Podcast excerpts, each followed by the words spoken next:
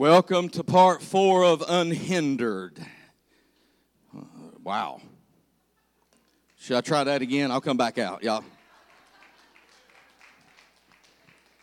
Usually, usually y'all are a little more excited about the word. My God, I uh, I, I want to jump right in this morning uh, to the message because um, it flows with what we've already talked about what I, what I was talking about before I made the announcements this morning. I, I'm just going to ask a question. It's sort of rhetorical, but I, I'm certain that it will land with many of you. Have you either asked the question yourself or been asked the question, does prayer even work? Yeah.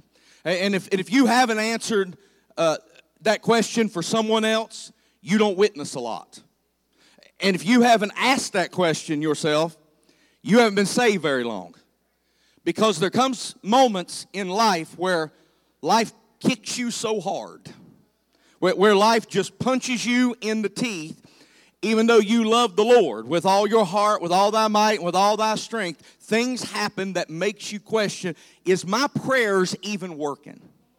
And because of that, that's, that was actually a conversation that I had several months ago and, and that one simple question posed to me through someone else sparked this entire series that I'm doing. Does prayer even work? And we've been building up to this moment, and this morning I'm going to introduce some of the key building blocks that you're going to need going forward. As we do this series and we get into the aspect, because I told you at the beginning of the year there was two things that I felt like the Holy Spirit wanted us to do here at this church increase your faith and, and intensify your prayer life. There, those are the two things I felt like that we needed to do. And we started the year uh, talking about flesh wounds. And that was a long series where we dealt with a lot of garbage that's inside of us strongholds and, and yokes and bondages and things like that. And that was a lot of the things that needed to get broken and, and, and out of us so that we could clear the way for the Holy Ghost to take us to another level. This is the series where we go to that next level. Be- because all of us know to pray. Most of us know how, how to pray. But very few of us actually see the fruit of our prayer that we want to. Am I being honest? So I've called this series Unhindered. Where did that come from? I'm glad you asked. God gave me this verse at the beginning of the year Job 42 and 2. We're going to read it together, okay, out loud like we have for the past several weeks. Ready, read. I know that you can do all things and that no purpose of yours can be. So we called this series Unhindered because this verse teaches us that God can do anything God wants to do. Amen. But this morning, I'm going to start talking about, and again, you're going to want to take some notes. If, if you want to increase your prayer life, today is the day we start putting some building blocks in place. Uh, things I've never taught, things I've never preached, because to be frankly honest with you, after all these years of serving the Lord, it's things I didn't personally grasp hold of as important until I started putting the other sermons together in this series, and I realized this is why prayers are hindered because we don't start there. And that's going to be the message this morning, okay? Other translations to that verse use words like this No purpose of yours can be stopped. No purpose of yours can be thwarted. No purpose of yours can be hidden. No purpose of yours can be restrained. No one can stop you. Nothing is impossible. Your plans are unstoppable. That other translations of that verse use that phrase. So, so, so if this is God, and this is the God that you serve, and this is the God that you have surrendered your life to, why are the things that we desire to see happen hindered? If this is true about Him, what must be true about us to see that?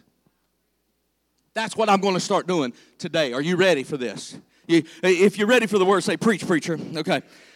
I, am not going to preach a lot. Uh, I'm going to teach more than I preach. And, and I'm going to I'm going to start in Judges chapter 14 with a very no, well known individual. And, and, and, and there was a man named Manoah. his wife had no children. And one day, an angel of the Lord appeared to his wife and said, Though you've been barren up to this point, you are going to have a child. And that child is going to begin. I don't have time to preach this, but he uses the word, Your child will begin to get Israel broken free from the bondage of the Philistines. He was sending Israel a deliverer. He said, You're going to have a child. When God prophesies that you're going to be born, God's got a plan. And he, he, he has an idea of what he wants you to be. This boy, this baby, would be born named Samson. There was some rules for Samson. He, he told the mother, he said, while you're pregnant, which is probably a good idea for all of us, don't get drunk. Don't, don't be drinking wine while you're while you're pregnant and after the baby is born. Don't cut his hair and don't ever let him drink wine. And, and, and so the Bible says that Samson was born, and Samson is a great character study for 2023. And, and here's why. I, we're going to jump right into the. Uh, Samson is already born. Samson is already uh, he's he's already operating in God's plan for his life. And in verse chapter uh, chapter 14, verse 1, one day when Samson was in Timnah, one of the Philistine women caught his eye. Stop right there. This is step one to finding yourself in the struggle.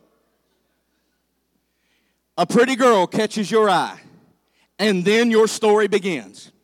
Verse 2 when he returned home, he told his father and his mother, A young Philistine woman in Timnah caught my eye. I want to marry her. Get her for me. Verse 3. Her father, his father and mother objected. Isn't there even one woman in our tribe or among all the Israelites you could marry? They asked. Why do you got to go? Ain't there no Church of God women out there? Ain't there no Pentecostal women out there? You, why you got to go to the pagan Philistines to find a wife? But Samson told his father. Notice he didn't say this to mama. He said it to his daddy. She looks good to me. Because he knew the old man would understand. Uh huh. Man, how many, how many men have gotten themselves in trouble over that one thought? She looks good to me. that this is the beginning of struggle, okay? Verse 4, his father and mother didn't realize, and this is this is my whole sermon is based on this one verse. His father and mother didn't realize that the Lord was at work in this. Stop right there. Some of y'all have prodigals. And, and my prayers aren't working. I've been praying for my baby to get saved. My prayers aren't working. I'm going to read verse 4 to you again. His father and mother didn't realize that the Lord was at work in this.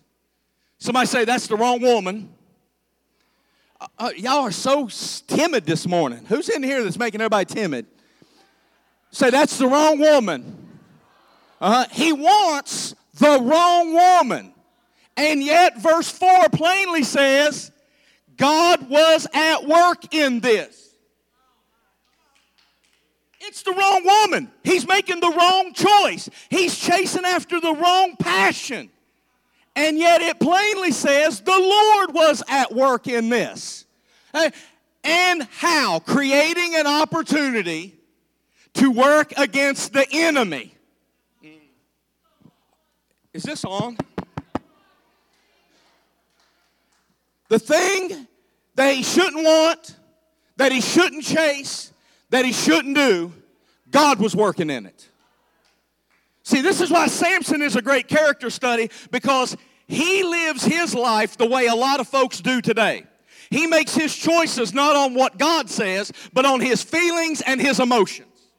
Samson chases his passions. He doesn't chase God, which is so goofy because when you read the Bible, you see that God uses him. He doesn't chase God, but God still uses him. And, and it's strange because even though he's not fully engaged, I stand up here every week and I try to get you engaged, get your heart engaged, get your mind engaged, get your spirit engaged with God. I spend my whole ministry trying to get folks engaged. And Samson wasn't engaged, and yet God was still using him. Why? Because it was God's plan before he was born that he was going to use him. That was God's will. It's God's will to use Samson. And even though Samson makes bad choices, it will not stop God's purpose.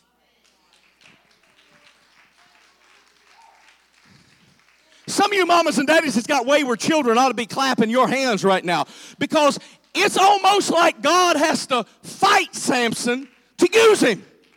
It's like God says, I've got a plan for you. Samson says, I don't want that plan. I want this plan. And God's got to wrestle Samson just to get him over here. But he ends up getting him there because it was his plan.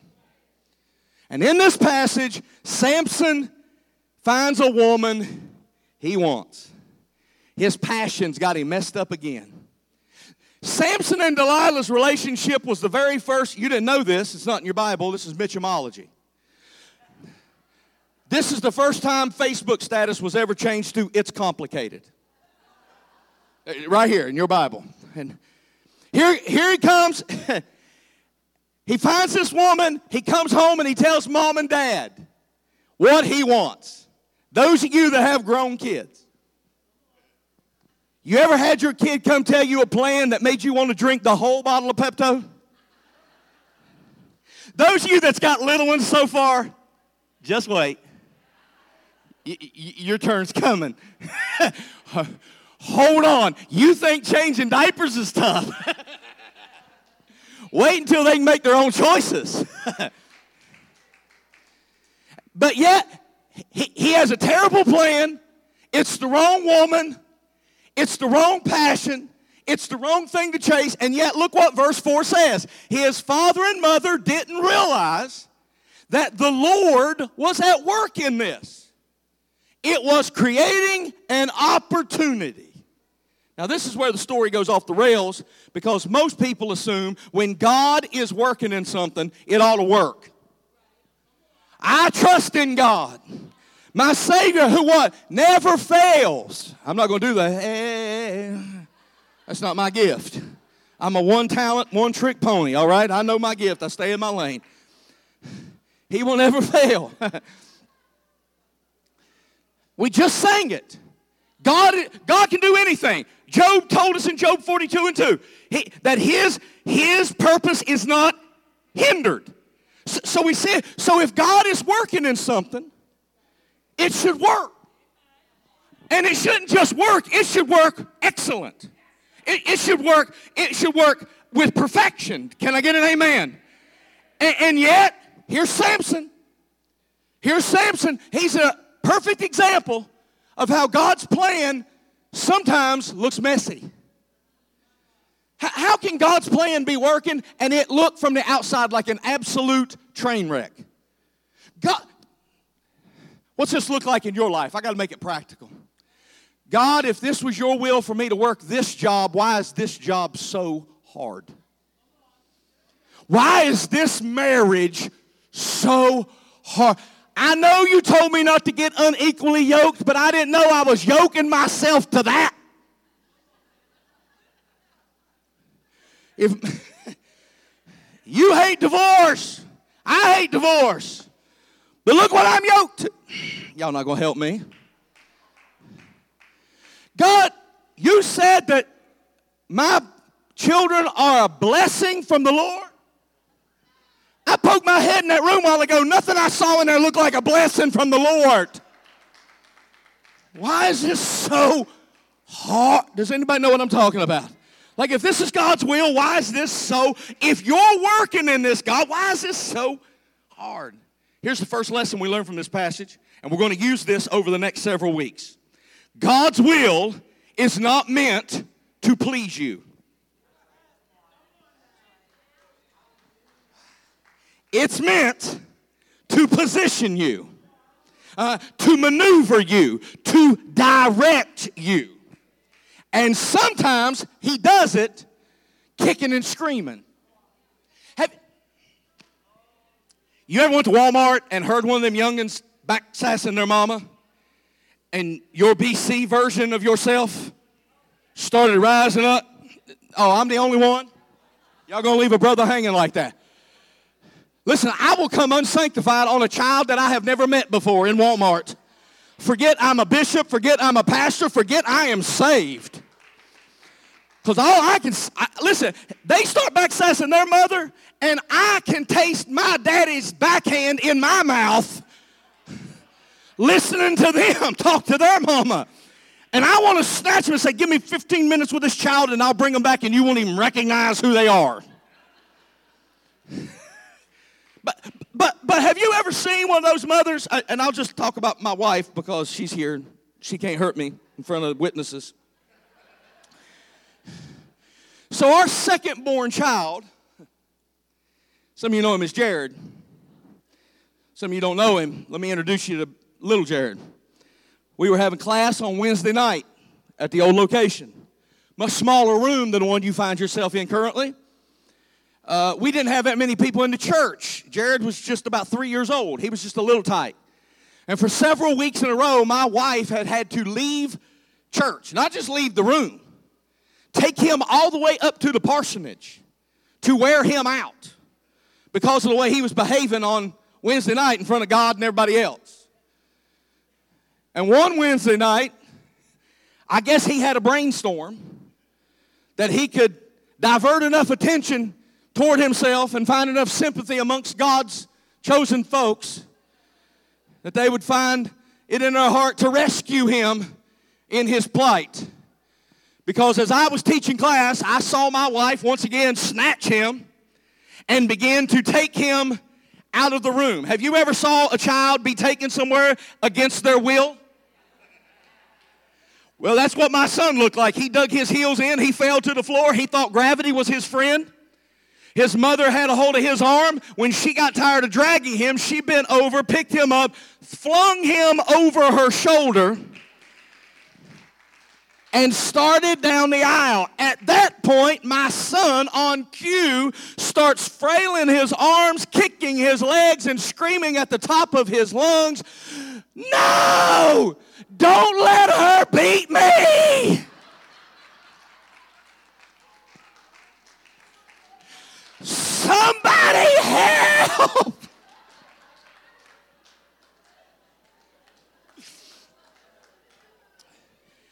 And daddy knew he was getting beat. if he wasn't before, he was now. He just punched his ticket. He was for sure getting the beating when he got back to the house. Can I tell you, I tell you that story to tell you that sometimes God treats me the same way. He is taking me where His will is for my life, and I'm on His shoulder kicking and screaming, saying, No! Somebody help me! That's not what I wanted. I wanted this Philistine woman. I didn't want this. See, some of us have the idea in our mind that God wants the same stuff for us that we want for us. So, five years ago, uh, we moved into our house that we live in now. We got all new appliances, and, and I bought uh, a warranty. It's called a trouble free warranty. Well, recently, our dishwasher uh, messed up, it broke. And I had to call for this trouble free warranty. And, and, the guy came to the house because when you buy a trouble free warranty, it means that as long as it's under warranty, uh, they'll come to your house and they'll fix anything that's broken. The manufacturer backs up their product and they will fix it no questions asked, no matter what it is, and they'll take care of it. And the guy came to the house, he had it fixed, and in a couple weeks when the part came in, everything was fine and dandy, and we didn't have to lift a finger, we didn't have to pay nothing because we paid it up front. And some of you think that when you got saved, God gave you a trouble-free warranty for life. And you think that just because you, you came up to the altar and said a prayer, that, that you are never going to have any trouble. Because God's will for me can't be trouble. I mean, God surely wants me to be a size two. Surely God wants me to be happy. So, the Philistine woman that I see and want, surely God's going to let me have her. That has to be His will because what parent doesn't want their child happy? And, and so we have this idea that because we got saved, we're never going to see any trouble. But can I tell you that the will of God drove Jesus into the wilderness where he had a face to face encounter with the devil? It was the will of God that drove Jesus up onto Calvary where they laid him on a beam and killed him. And that was God's will. Uh huh. So when we're about when, when we're just about ready to find out what God's will is for our life, there's some questions we have to ask, and that's what I'm going to dive into this morning. When we got ready to move here, we were from southern West Virginia. We were from, you can't get there from here, West Virginia, McDowell County. And we got ready to move here. God had spoken to my heart and her heart independently of each other and told us that this is where we were supposed to go. And can I, we got, we got one person, person happy about that. And can I tell you that when I went to the Lord with fasting and prayer, I never asked Him about the school systems that existed here. I never asked Him what street we would live on or what the economic projection was for this community for the next decade. I had one question God, is this your will for me? And can I tell you, it was a struggle. It was a struggle. The secret that is in your struggle, you will never find it until you get in the. We want God to preview everything before we ever enter in, but you don't find the secret until you're in it.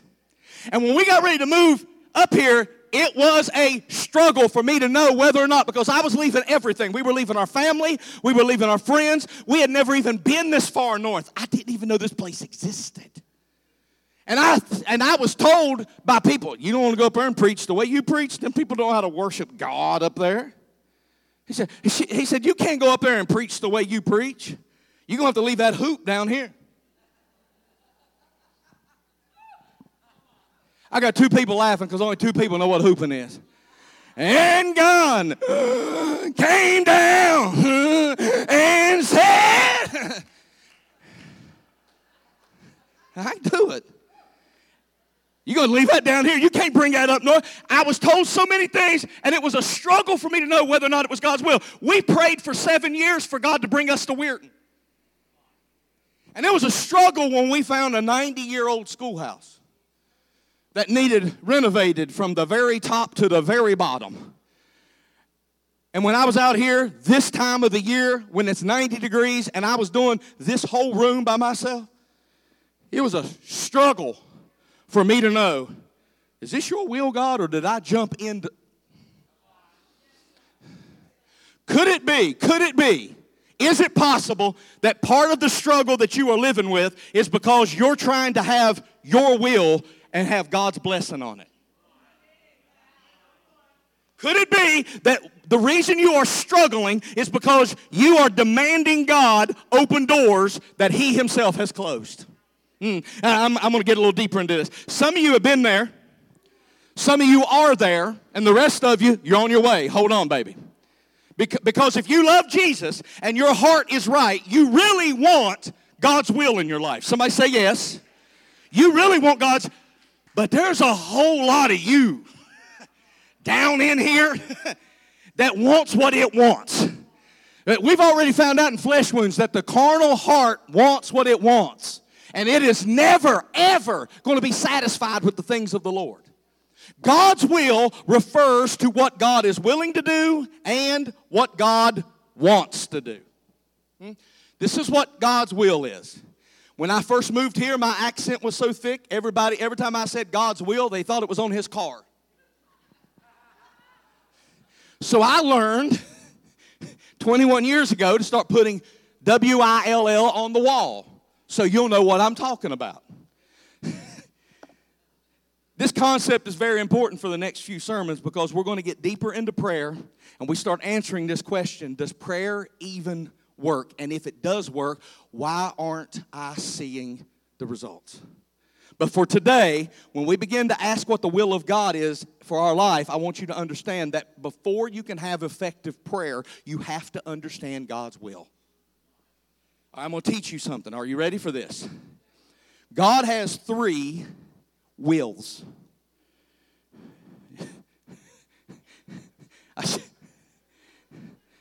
and this is not something that happens after God dies. he has what's known as his sovereign will. His sovereign will is the things that was always going to happen and they always will happen. Okay? If you want to know about God's sovereign will, think about yesterday. What happened yesterday? The sun came up and it went down. That's God's sovereign will. It was God's sovereign will that you did the same thing. You got up. Some of you never got out of your pajamas, but you got up. You got up and you went down. I know you did those two things because you're still here. I'm looking at you this morning. That was God's sovereign will. It was God's sovereign will to send his son. It is also his so- sovereign will that one day he's going to send him back.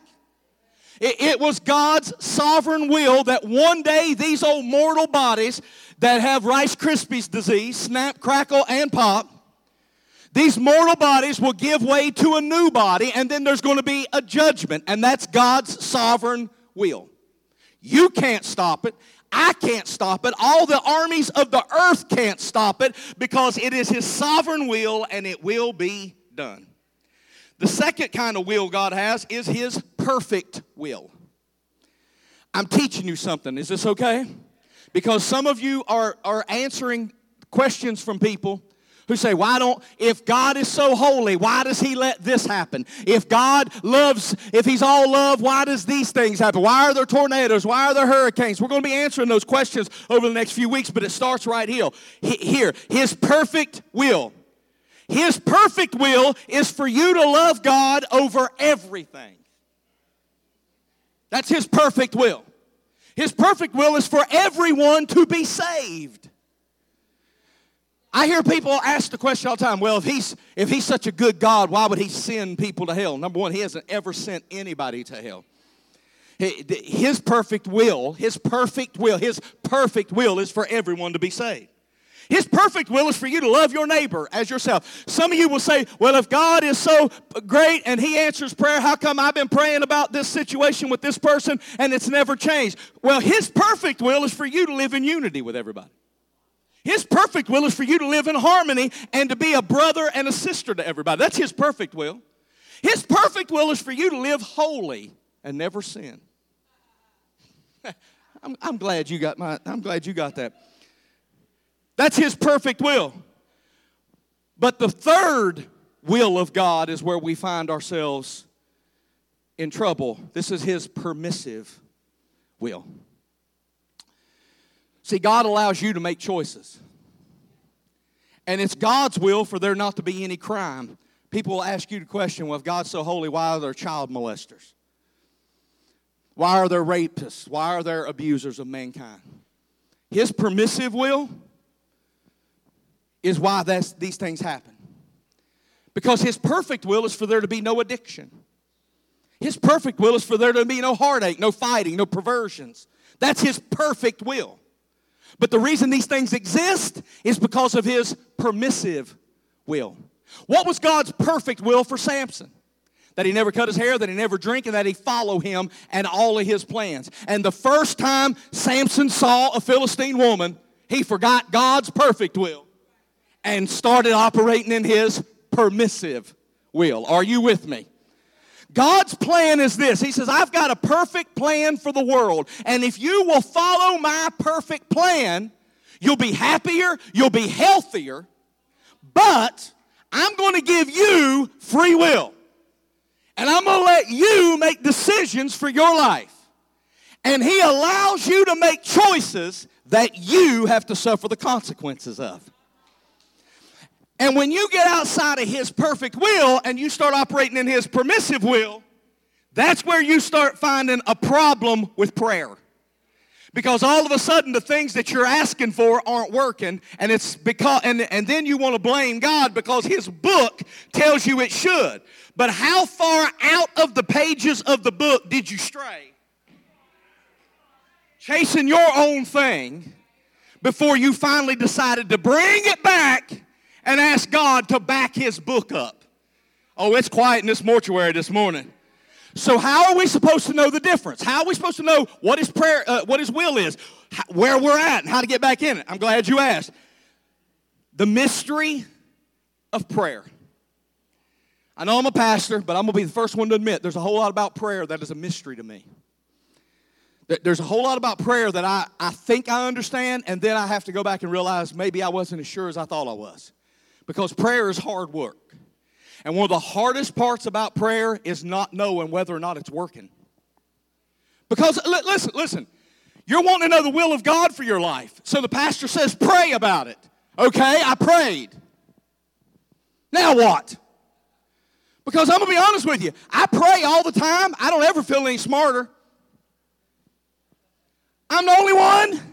You're so quiet this morning. I don't ever feel any closer to God, any smarter. I don't ever feel like, boy, I got a deep revelation this morning. I just pray. I don't hear some big booming voice saying, on Monday morning, go west. Talk to a man in a yellow vest.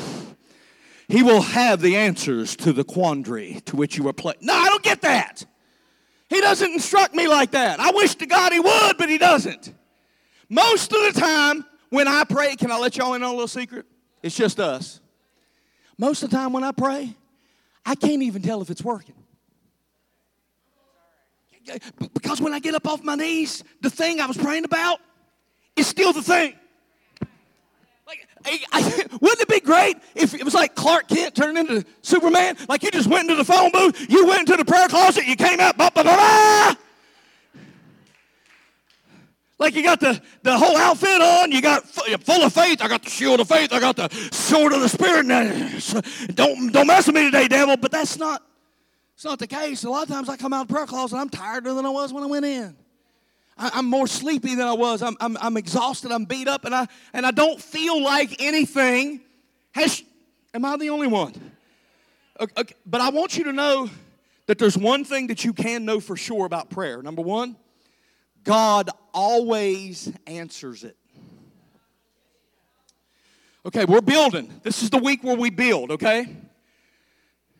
God always answers prayer, but what happens is when you pray about something and it doesn't happen the way you prayed it, you get discouraged. And you say things like, I don't know if prayer even works. The reason we don't think it works is because we don't understand what prayer is supposed to be about. Some of you with kids know that kids will ask for the most outlandish, dare I say, stupid stuff, and you don't say yes to all of it.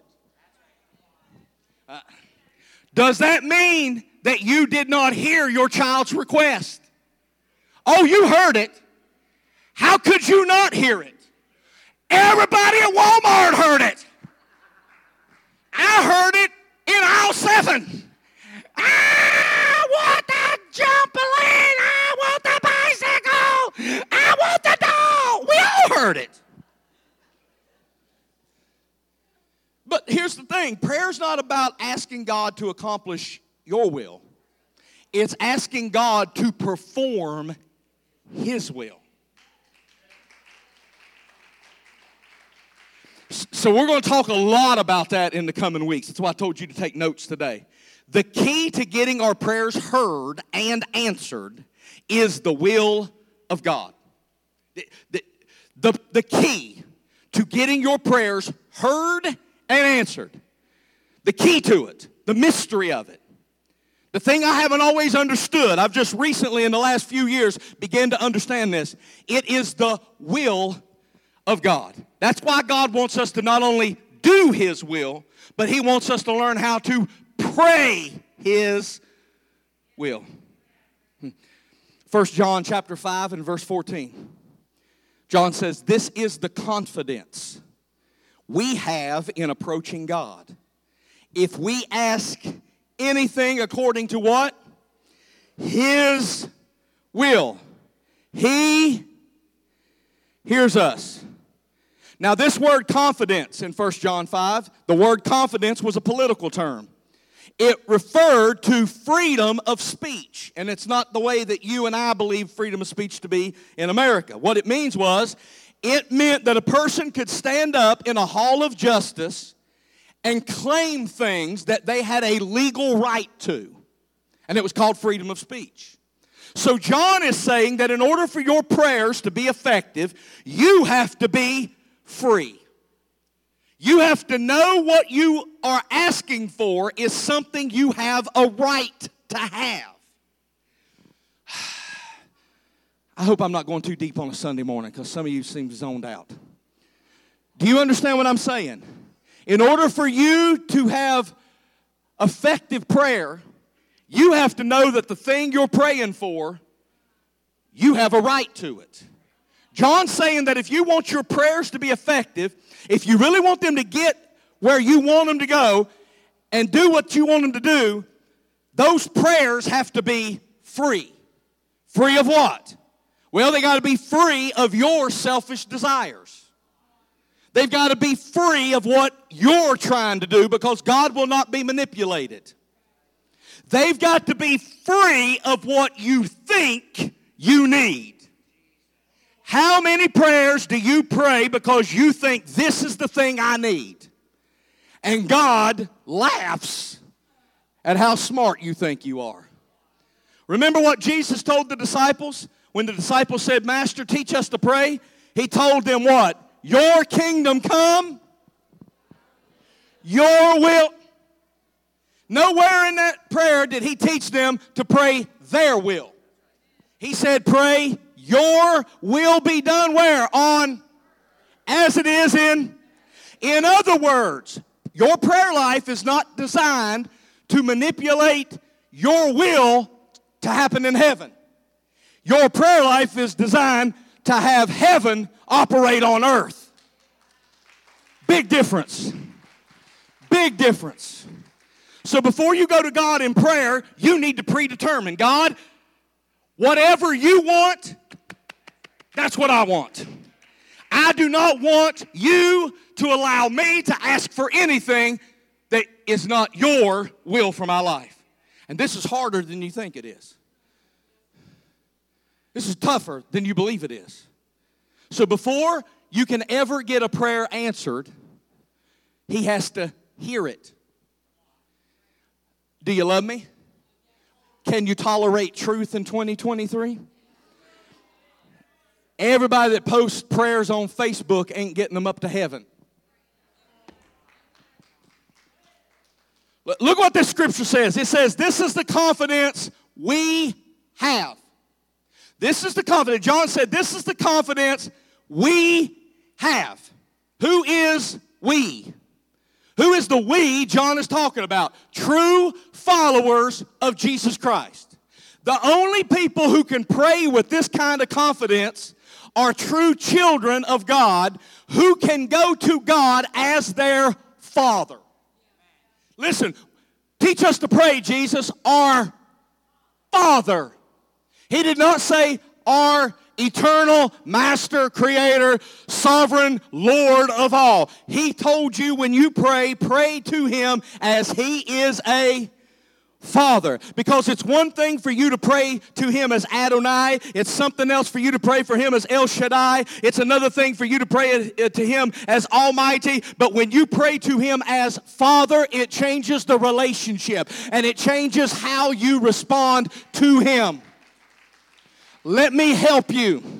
I'm a Christian. I believe in being a giver. I believe in being compassionate to those that need compassion. And there are children in my neighborhood. And if I found out that there was children in my neighborhood that were hungry, I would certainly provide food for every hungry child in my neighborhood. However, I've got three people on this planet, my children, who don't have to wait for me to provide.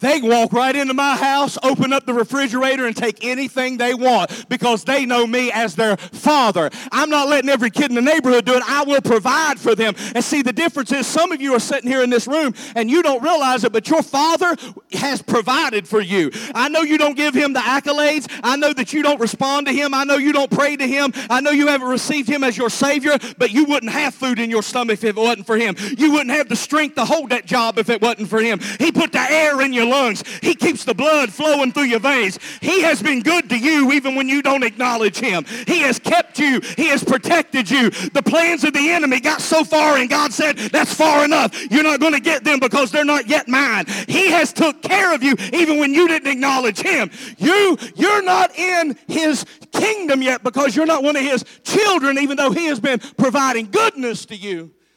But those of us that know him as daddy, those of us that know him as Abba Father, we just open up the front door and we say, What do you got to eat in here today, Daddy? Oh, I've got.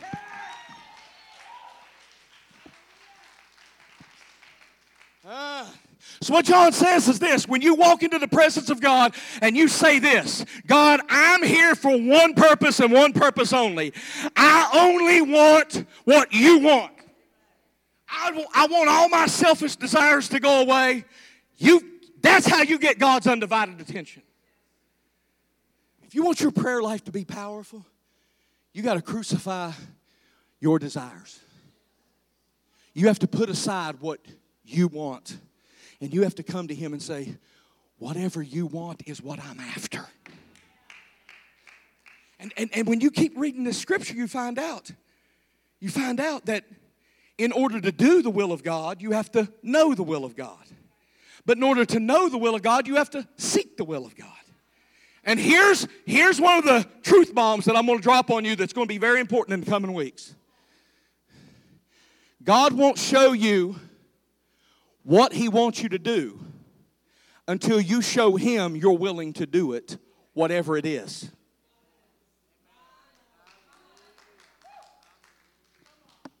He won't show, until he knows he has all of you invested in his will, he won't show you what his will is. He will keep it hidden from you until he knows it doesn't matter what I ask of them. Abraham did not know that he was going to ask him to sacrifice his son Isaac. He didn't know that until he committed himself totally to God, and then God said, Here's the plan. I want your son. Once he got him up on the, the, the mountain and he got ready, he didn't see the ram. He didn't know the ram existed. He didn't know that this was a precursor and a shadow of Jesus that was to come. He didn't know any of that. He knew that even if I plunge this into his chest, God somehow, some way is going to raise him from the dead. So I'm just going to be obedient. And God sends an angel at the last second and said, Don't do that because now I know I can trust you. Now I know that whatever I ask of you, you will do it. I'm going to show you the plan now that you showed me you're all in. So, fam, are you all in? I know you want your prayers answered, but heaven is asking this morning, are you all in? Does he have all of you? Because until he knows that you are willing to do his will no matter what it is, he won't show. That's the secret in the struggle. If you truly believe that God wants what's best for you, then the greatest desire of your heart should be to find the will of God and to do the will of God. Because your greatest danger is to refuse to do God's will. We can pray with confidence, John said, that He will never give us anything that we want. But He'll always give us what He wants. You know, can I beat that a little bit? Some of the greatest blessings God has ever given me was stuff He didn't give me.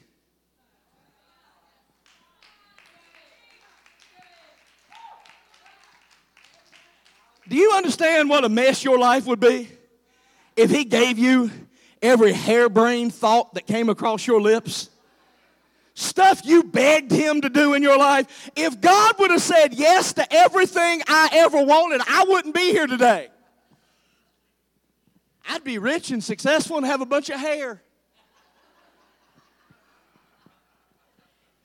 Surely that's the Lord's will for my life. Surely He wants His children blessed. I wouldn't be a pastor hadn't ain't got raised in 10 years. I, I would have never been a pastor if I would have got what I prayed for. And yet, this must be God's will for my life. Let me give you a little secret. God is best at knowing what is best for you. And you're not so hot at it because you've asked for some stuff that had it not been for the Lord on your side, what would you be married to right now? You ever look back on something that you prayed about and said, Oh, thank God I dodged a bullet there? Have you ever got out of a relationship and been like, What was I think? What was I drinking? Like, what? Thank God I got loose from that thing. But you couldn't see it when you was in it. But you, I got to quit. God wants you to know that He wants the best for you. Amen? Be willing to use everything you've got or stop asking. Samson did not appreciate the built in advantages he had. He was stronger than everybody else. He had the favor and the anointing of God on his life. He had wise counsel and wisdom from his mother and father, and he didn't use any of it. You know how exhausting it is to try to help folks that fights their help? I used to try to force myself to help people. They'd say, Oh, I'd like to see this done. And I would just step in and ta da! And I, if I had the ability, I would just do it. I'm over fighting people to help them. There are people that willingly wants help, and I have chosen because I only have so much energy. I'm gonna put my energy into the folks that want my help, and I'm gonna quit trying to shoehorn myself into people's existence. If they don't want my help, then I'll just take my help and go somewhere else. But and and the same is true with God. Listen, if you won't use what you have, why would God send you more of it? If, God, if you won't use the help that He's already provided to you, why would, he, why would you go to God and ask Him for more help and you haven't utilized the help that you have? Ooh, did I touch a nerve there? I heard a story years and years ago. Obviously, it's not true, but I've used it many times through the years. There's a man trapped on his rooftop during a flood. And a guy comes by in a rowboat and says, Jump into the boat and I'll save you. He says, No, I'm praying and believing God that He's going to rescue me. And that guy goes away. And a guy in a bass boat comes by with a trolling motor on. He says, Hey, I'll, I'll help you. Get in my boat. And the guy says, No, I've got faith.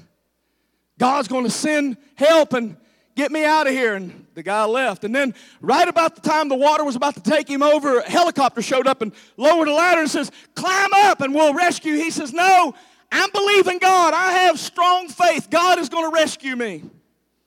And the water washed his house away and drowned him. And when he got to heaven, he got to have a discussion with God. And he said, God, this horrible thing happened in my life. Why didn't you protect me from it? Why didn't you help me? He said, I sent you a guy in a rowboat, I sent you a guy in a bass boat, and I sent you a helicopter. What else did you want? And some of you in your prayer lives look exactly like that foolish guy.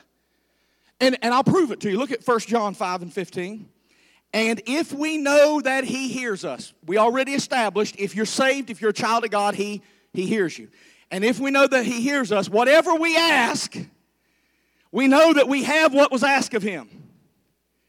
Mm. We know. Oh, they didn't put it up there. And if we know that He hears us, if we know Thinking something is an opinion. Knowing something is a conviction. We have way too many opinions and not nearly enough convictions. God says, when you bring your prayers to me, I don't want you to think that I'm going to hear you. I don't want you to hope that I'm going to hear you. I don't want you to feel like I'm going to hear you. I want you to know that I hear you. And then you will pray boldly because you'll know that He responds to your prayers. Look at your neighbor. I'm, I'm going to quit. I can tell you're getting tired. Look at your neighbor and say, God answers every prayer. Mm-hmm. He answers every prayer. He answers every prayer. But He does it in different ways. Get this in your spirit.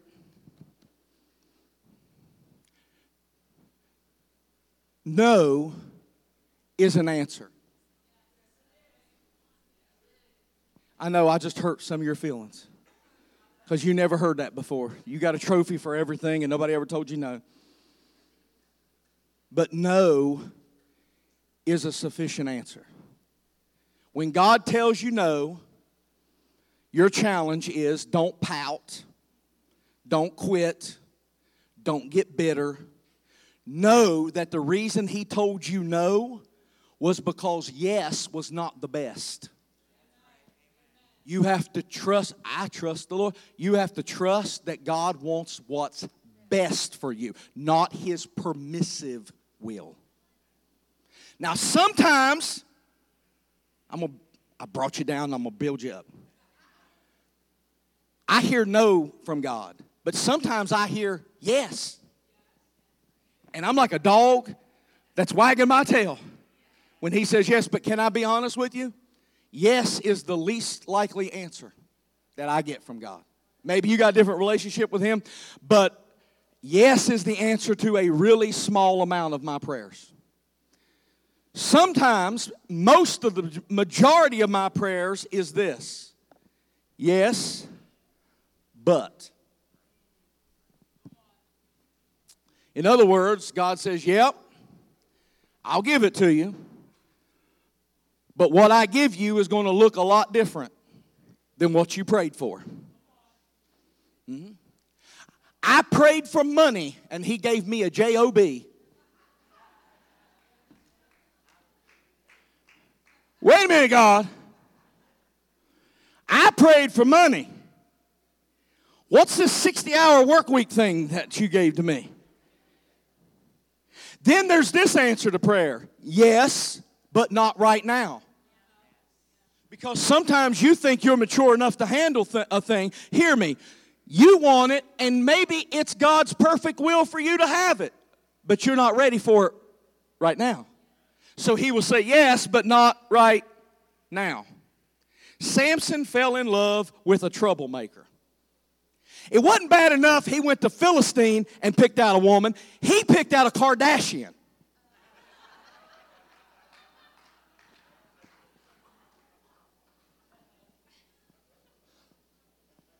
And he would not quit until he had her, which means sometimes you take a lot of wrong steps in the wrong direction, but it was, does not stop God from working his plan in your life.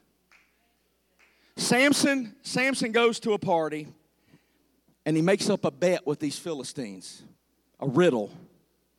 And he makes a bet based on that riddle. And these sneaky Philistines go to that woman and try to get her to get the answer. What a sneaky woman he has fallen in love with. What a sneaky woman he has given his heart to. How can God, do you remember, do you still have verse 4? Can, can you throw verse 4? His father and mother didn't realize the Lord was at work in this. How, how can the Lord be at work? He didn't, his father and mother didn't realize the Lord was at work in this sneaky woman. His father and mother didn't realize that she was a Kardashian, but God was working. His father and mother did not realize that even in this turmoil, this chaos, this mess that Samson created himself, that God was still in control. And how does that work? Because at the end of the day, I'm going to tell you the rest of the story, I'm just going to paraphrase it. At the end of the day, this woman, we'll just call her, I'll, I'll make up a name, Chloe.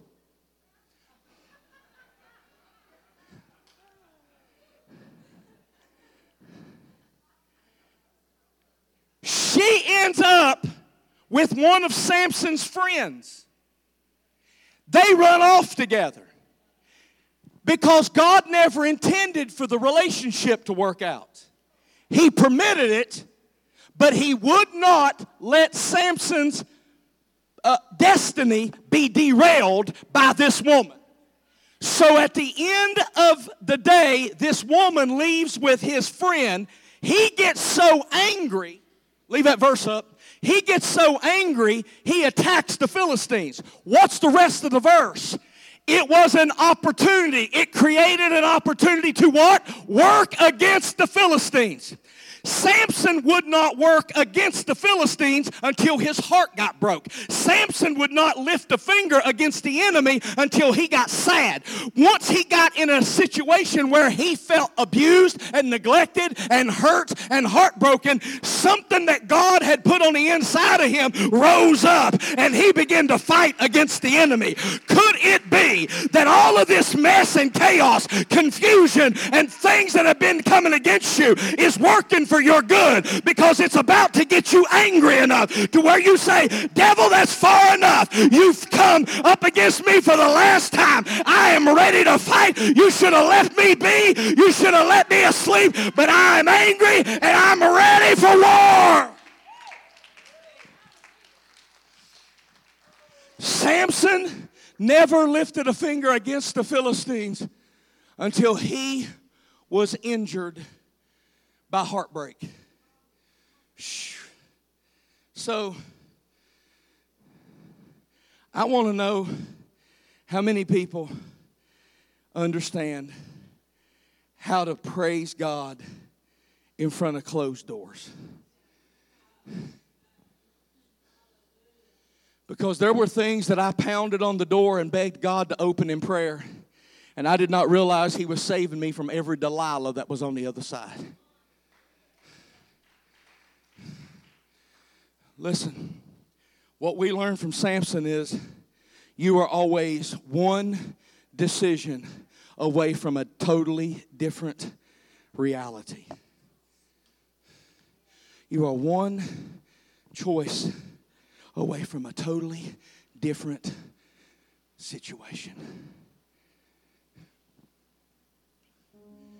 Before she ran off with his friend, these sneaky Philistines come to this sneaky woman and they say, Hey, that dude is superhuman strong.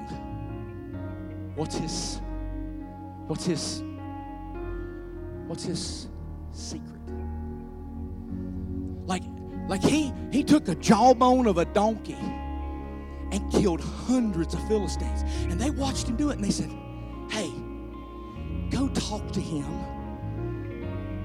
because we want to know what his secret is to his strength. Now, y'all, y'all, y'all will understand this. Y'all from my part of the world. Remember in Sunday school, the felt boards. Every felt board Samson I ever saw, he looked like He-Man. He had that long hair and them great big jack muscles. I mean, he, I don't know what steroid he was on, but he was on some serious stuff. I mean, every felt board Samson I ever saw as a little kid, he was, man, he was jacked. But don't you think if he was built like Arnold Schwarzenegger, they would have known what his secret was? If he would have walked big jacked up muscle man, there wouldn't have been no secret. He's strong because he's strong. Samson didn't look like we think he did. He was able to do things that didn't look right, that didn't appear right, because his secret wasn't on the outside.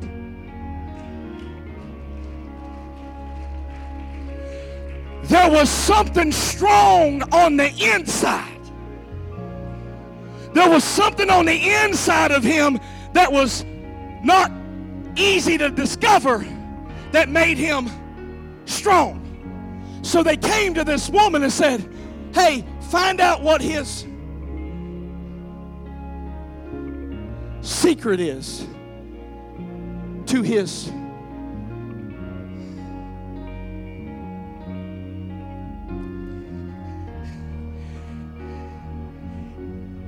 if I could use my imagination, I'd say that every morning there's a there's a board meeting in hell. And the devil pounds his fist on the table at every one of them devils and says, We've done everything we know to do to break her. And she keeps coming to church and raising her hands, and she's frail and weak and sick and tired, and she doesn't feel like it, and she lifts her hands and she still gives him praise after everything we've done to her. How is she still so strong? What is her secret? You're frustrating hell right now. You're frustrating the enemy's plans for your life right now. Don't you quit frustrating him. Don't you quit till till we see the breakthrough. Don't you quit frustrating him. And there's some of you in this room that hell asked the same question about. How are you still doing it? Who do you think you are? I put sickness on you. I brought divorce into your life. Your kids won't speak to you. You've got an addicted uncle. You've got a kid that's out strung out on drugs. Some of you kids, uh, some of you got kids that are in jail. Some of you got kids that are estranged from you and haven't talked to you. And you've got family problems and you've got addiction running deep into your family. And some of you fight anxiety and depression and your mind's not stable all the time and everything don't go exactly the way. And it seems like your prayers are bouncing off the ceiling and falling back. And hell wants to know this morning what is the secret to your strength? What has kept you going this long? Why are you still here? How come on a Sunday morning when there's nice weather outside, you still got your marriage together? You still got your hope. You still got your faith. You're still believing in God. What is it that has kept you going? Hell is trying to break you, and you are still here, and you won't quit. You won't quit your mouth being open with praise. You won't quit lifting your hands and giving God glory. What's your secret? You are gathered here this morning in the company of witnesses that has watched your ups and downs and ebbs and flows. And we're the only one that knows your secret. Hell don't understand because they don't have the relationship you got. Your secret is I trust the Lord. Sing it, sing it, sing it real softly.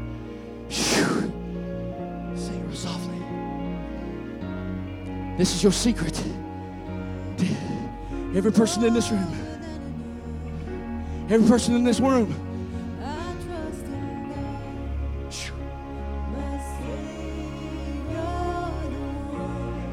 How are you still going? How'd you make it this far? Why haven't you quit yet?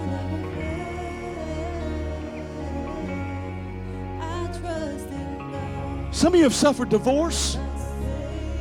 Some of you only wish you would have got divorced. What is the secret?